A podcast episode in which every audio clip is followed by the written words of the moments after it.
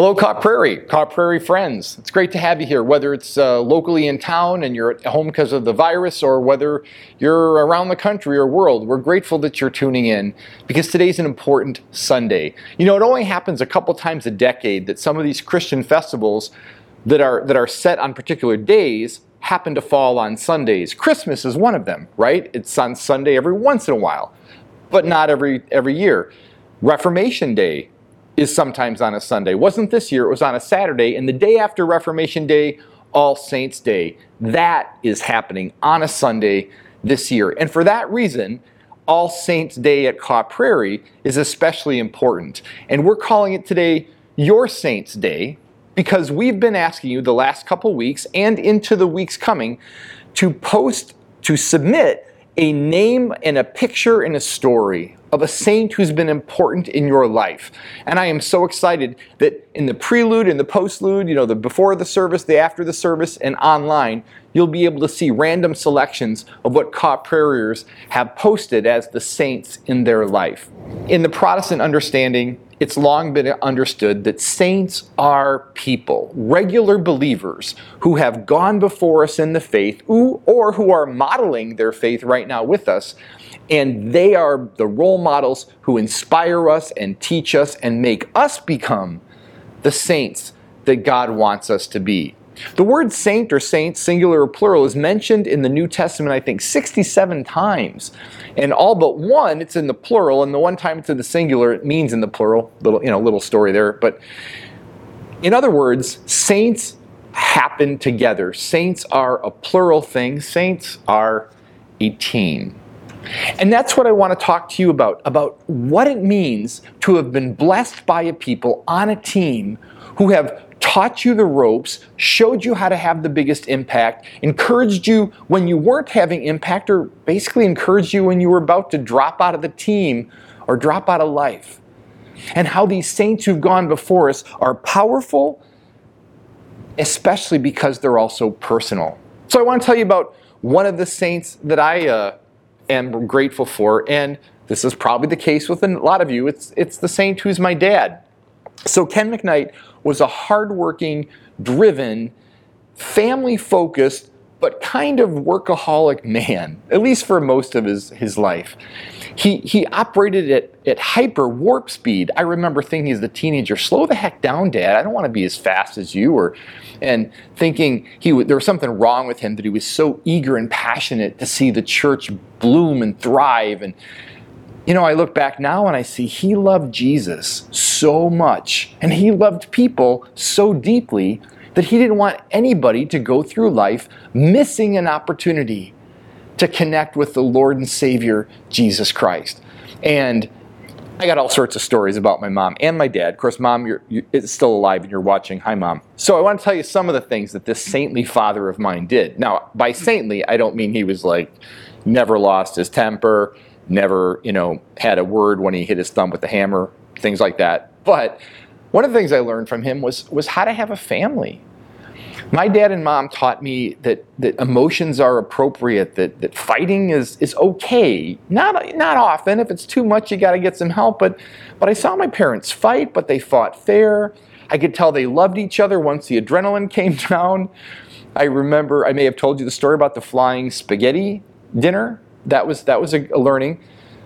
But in all that, I watched this this man role model for his three sons and his daughter what it meant to be saintly, how he would apologize for whatever triggered the fight, whatever behavior he had in the fight.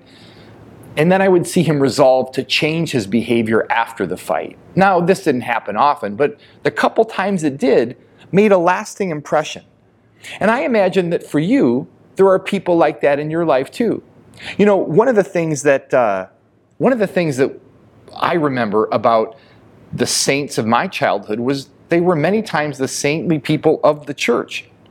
I remember that one of the things that my father did as a pastor is he led his church in northern rural Illinois, farm town, factory town. I mean, there's a big Chrysler factory, but it was mostly farm.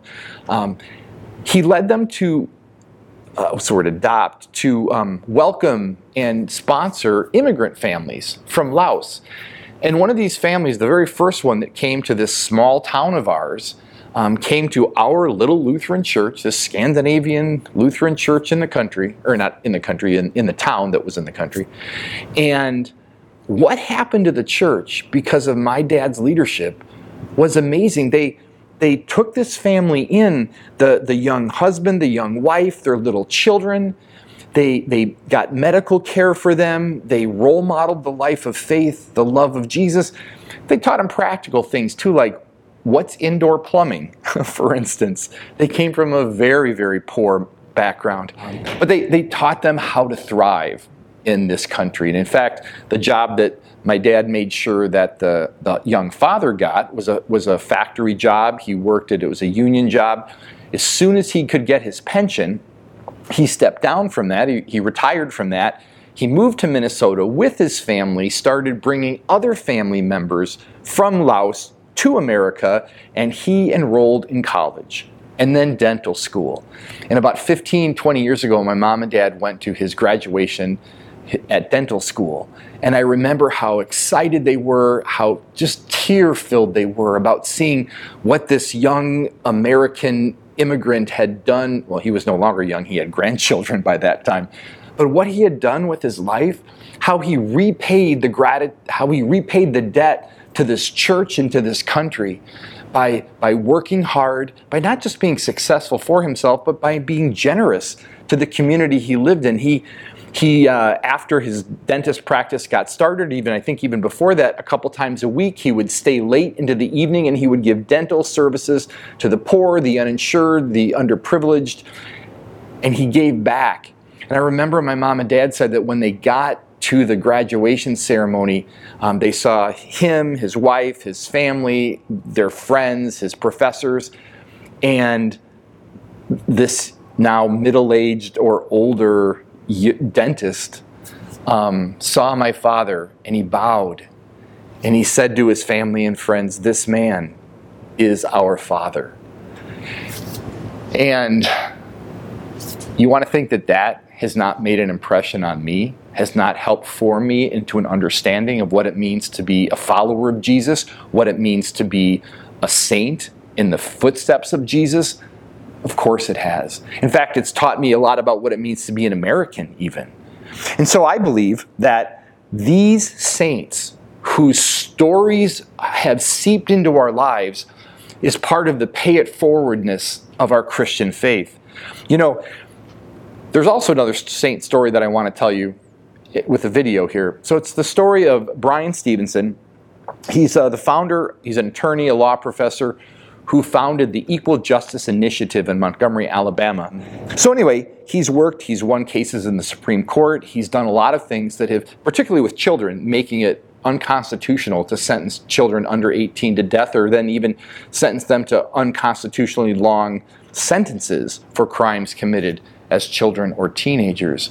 I want you to listen to this snip, snippet right here and, and see if you can't find the saintly trace of a mother when a little boy was going through a hard experience that she was determined not to let to go to waste.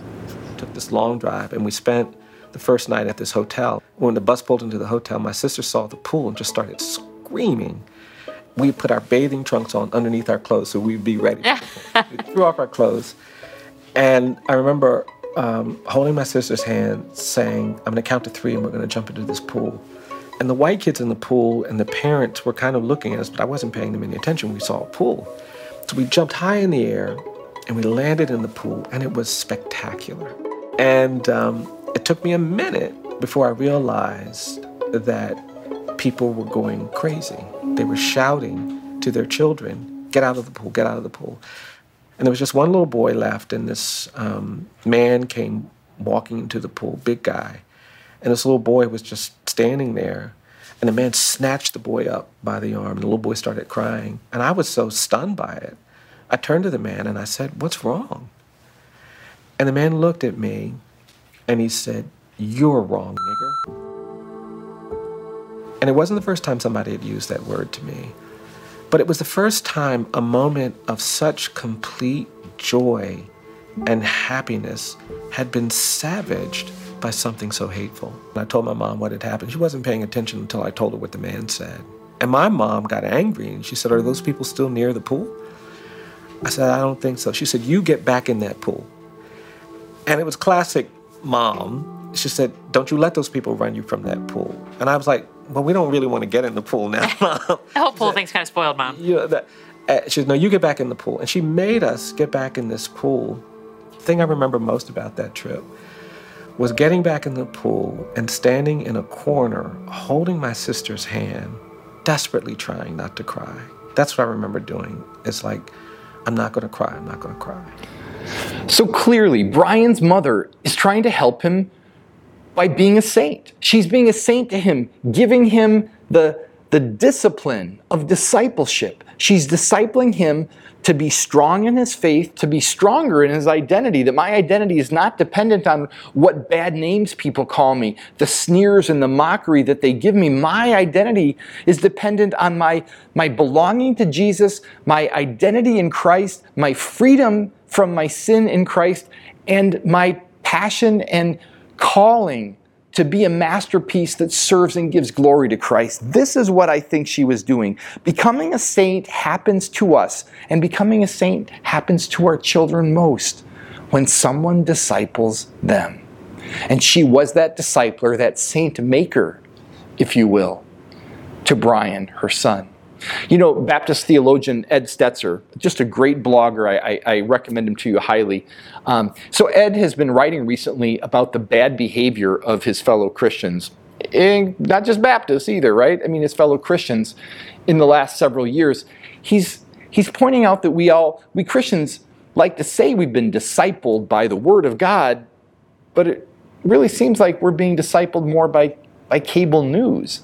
And if we want to change the world with Jesus' love, we have got to choose a master other than, than Rachel Maddow or Fox and Friends. We've got to go back and follow the lifestyle, heart, and words of Jesus. So, in fact, uh, Stetzer says there's three things that are happening now in the life of Christians that need to be discipled out of us. And I've named them this. These are some, some of his words, but, but not all. Th- those are, are fear, foment, and falsehood.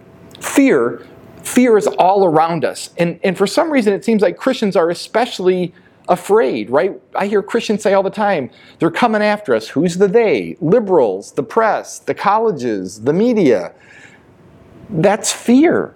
Remember in the at Christmas, the angels said to the shepherds, Fear not. And they tried to bring them good news, right? Of great joy for all people right? They tried to calm the fear. And then at the, at the open grave at the resurrection, the angels said to the women, Fear not, right? The messengers of God, these angels, are trying to lower the fear so that people can get out of the reptilian brain that reacts and snaps and spits its tongue out and looks for flies and fights things into the prefrontal cortex of our brain, which is the the part that understands Jesus, and then the middle part of the brain that gets all warm and fuzzy because we know Jesus loves us. Taking away fear is one of, is one of the Lord's first priorities with us, and yet stoking fear is what cable news is discipling in us. And that's where I would go to foment. Foment is, is a kind of a $2 word for stirring things up, right? Making trouble. Foment controversy is especially the one. That seems to be especially what Facebook is good for. Twitter, you know, and I, I sometimes fall into it and I, I do scroll Twitter for some hilarious things. And um, I will admit that uh, I partake in the, in the fomenting, especially. All right, I love Seth Meyers. I watch his uh, um, a closer look usually when that's on or, or uh, YouTube versions of it. I I fall into the trap too. I know others of you probably do as well. But stirring up controversy by by being untruthful or by being hyper obsessed is not the place of a Christian. In fact, I'm thinking Paul wrote twice that I can think of in 2 Timothy and then in Titus about telling Christians to dial it down, to quit stirring up controversy. The funny thing is, he's not talking to people attacking Christianity from the outside. He's talking to the Christians like, stop making Jesus look bad, stop throwing each other under the bus. and stop poisoning the well by making people think that our faith is about you yakking and name calling. Uh, 2 Timothy 2 Remind everyone about these things, command them in God's presence to stop fighting. Such arguments are useless and they can ruin those who hear them. I love that verb, ruin. You're not just going to hurt people's feelings or make them roll their eyes. Some people's faith could be ruined because of how you Christians are acting, Paul says. And I'm guessing he would say the same today. And then in Titus, stay away from mindless, pointless quarreling over fine, the fine points of Scripture. That gets you nowhere. Warn a quarrelsome person once or twice, and then be done with them. It's obvious that such a person is out of line, rebellious with God. In other words, those of you who are trying to prove stuff with deep diving into Scripture in order to make your point and cause a controversy and cause a ruckus, you're pushing people away from Christ. No, I can't just say it's you guys, it's me guys too, right? It's us. This is what we do. If we, we know God's word, sometimes we forget that it was given to us as a gift and not as a sledgehammer. We sometimes forget that this gift, the purpose of it is to lead us to Jesus, not to lead us to uh, our opponent's weak spots. And I'm as guilty as that as, as others sometimes, but I do hear I do hear myself convicted there. And one way to, to handle this is admit, okay, we are afraid and then to trust Jesus. And one way to says is we do want to cause controversy, but the other is to ask Jesus to grow us as a disciple. It's kind of called Prairie's trust, grow, bless. If you can trust Jesus and you grow as a disciple, then you end up blessing others with your lives. If you don't trust and you don't grow up, you don't bless either. And you won't become the kind of saint that the next generation deserves. So those are the three, oh, those are the first two things, and then falsehood. Seems like people like to say they want truth until the truth is uncomfortable, and then it's just annoying to hear. Right? Prophets are people who speak truth to power. There's a lot of prophecy, prophesying going out on the streets nowadays. And there's sometimes prophesying that the government has to do when they tell us to, to, to be responsible and pay our taxes and grow up and, and do things like wear a mask. I mean, that's prophesying, that's speaking truth and we don't always want to hear that truth. You remember Pontius Pilate when he was he was talking with Jesus. Jesus said to him, "I am a witness to the truth." And Pilate like, "What's truth, dude?" This this desire from leaders and from all of us not to be made uncomfortable by the truth is p- pretty pervasive. And I think that's why conspiracy theorizing is so prevalent, get this, among Christians, even smart Christians. I mean, if you've, if you've swallowed the hook, line, and sinker of, of QAnon, oh, for God's sake, spit that back out, right? Pizzagate, Bill Gates, 5G, vaccines, moon landing fakes, 9 11, all that stuff, all those conspiracy ideas are making you foolish to the world. And even worse, making God, er, making Jesus irrelevant to the world that he gave his life to save. So, so get rid of falsehood. And if you think Dan doesn't understand me, I know more than he does, either call me or get some help. Because I know, I know. It's all around some of you. It's sucking you in. We share, we live in a we live in a micro a micro bubble where we hear the same sort of crazy talk and we forget what's really true falsehood is one of the ways that cable news, memes, and I don't know, the AI in the sky is leading us away from a lifestyle of sainthood in Jesus. So the, the things that need to be discipled out of us are fear, fomenting controversy, and falsehood and conspiracy. The things that need to be discipled in are much simpler. A lifestyle of Jesus, a peace filled voice, and a heart that can handle the truth. If we can do those things, friends, we become the kind of saints who are going to change lives with Jesus' love. And it's not just of what we do to our students if we're teachers or our children if we're parents, it's, it's what we do for each other. Saints are friends who, who comfort and guide each other. There's the, there's the beautiful talk that, um, that Paul says in uh, Romans 5 when we were utterly helpless, Christ came at just the right time and died for us sinners. But he showed us his great love for us by sending Christ to die for us while we were still sinners. So now that we can rejoice in our wonderful new relationship with God, because our Lord Jesus Christ has made us friends with God. My question to you today is Do you act like a friend of God? Are you a saint who is a friend to God and who is a saint to your friends? Just quick story here. When when I was a kid growing up in that same town where where the Laotian family was settled, where our church took the lead in helping them get on their feet and grow into prosperity, I had a friend named Todd, and Todd and I got in a fight. I don't remember what it was about, nothing of the sort. All I know is I came home, I was mad at him, I didn't want to play anymore, and I sat on our living room couch and I read something. It might have been a might have been a, a Hardy Boys book or a cartoon. It could have been the J.C. Penney wish book or Sears wish book, whatever you looked at in the old days when you were trying to pick out Christmas presents, right? So I'm looking at something. I'm still seething about what a jerk my friend is, and all of a sudden the front door rings. Well, the front doorbell, the front doorbell rings. The front door was seldom ever used, right? Family, friends, all of us, we came in and out through the breezeway, right between the garage and the kitchen. The only people that came to the front door were guests, like uh, at evening parties or something, or maybe the postman. But anyway, the doorbell rings. My mom says, Dan, would you get it? So I get up and I, I answer the door. I'm probably in second grade, maybe third grade. And there in front of me, who's never been on the stoop of my front door before, is my friend Todd. And Todd looks at me and he apologizes. I don't remember what the words were, but I remember thinking, this this is nice. Huh. I have to, I, I mean, surely I apologized to people before, but there was something about him making this formal, about standing in the very, in this very public place and making a, an official apology that just struck me with the importance of, of how valuable an apology can be when we as saints behave like sinners. And I tell you that day, my friend Todd discipled me as a friend. And my challenge to you is how can you be a friend discipler? How can you grow saints? By helping them disciple out what's broken and false and misleading in them and disciple in the spiritual, the, the, fruits of the Spirit and the other blessings that God wants us to have.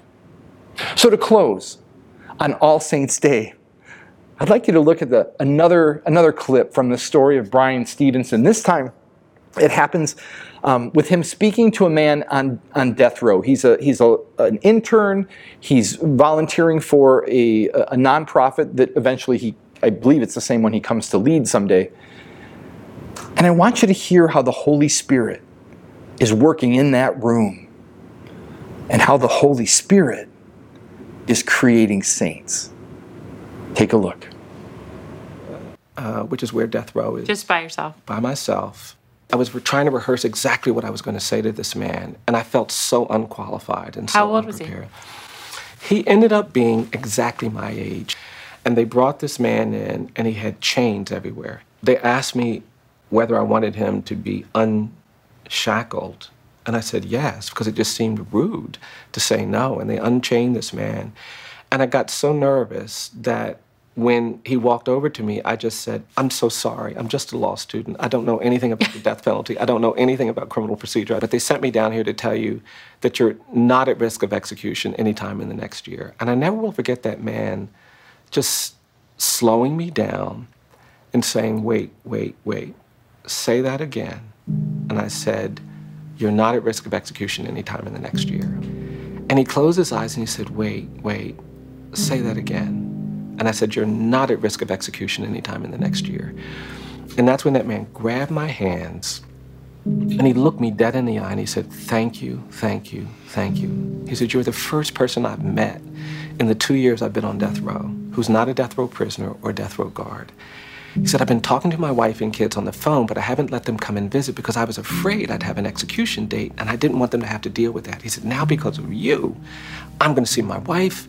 I'm going to see my kids. He said, Thank you, thank you, thank you. And I couldn't believe how, even in my ignorance, just being present, just showing up, could make a difference in the quality of someone's life. And it taught me something really important about being present, about proximity.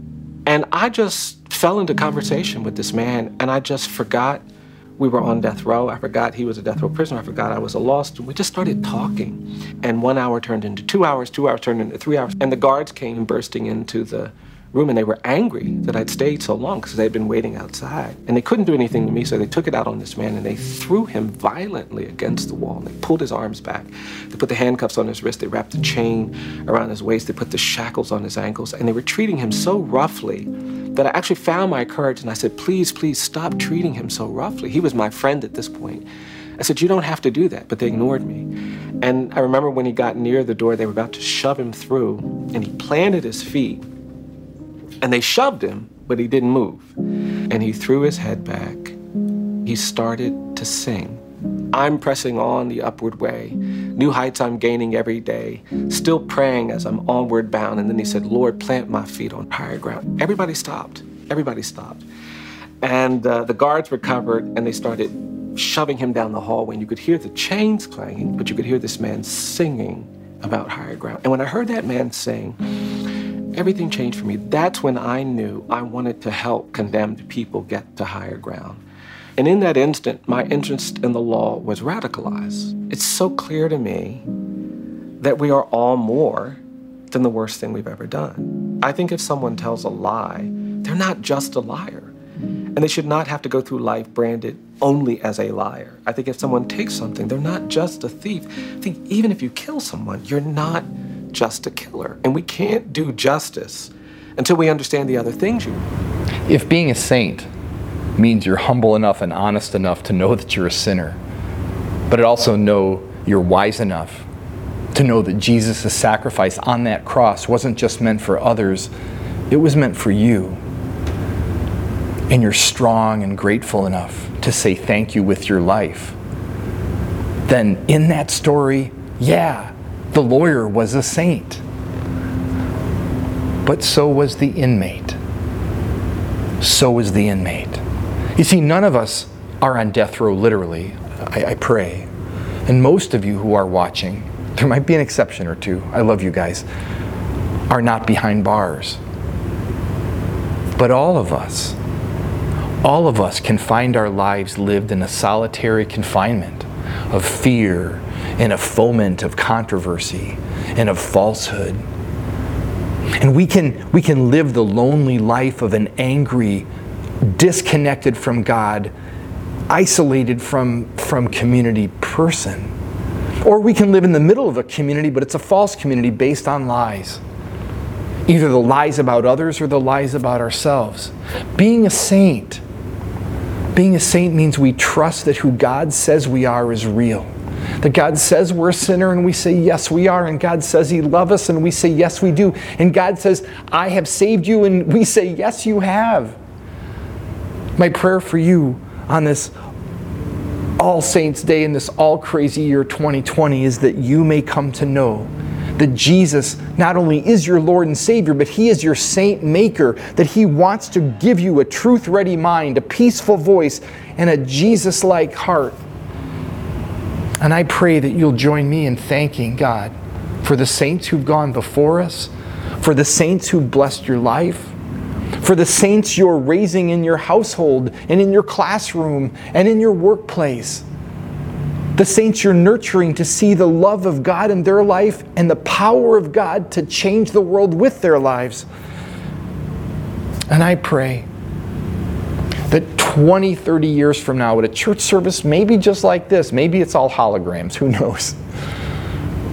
But somebody from your somebody from your life, your family, your class, your team, your company, your neighborhood, somebody will type your name in, upload your picture, and give thanks to God for you as a saint. A sinner, yeah, but a saint nonetheless, who went before them and showed them the way of Jesus, how to change their life with Jesus' love. Amen.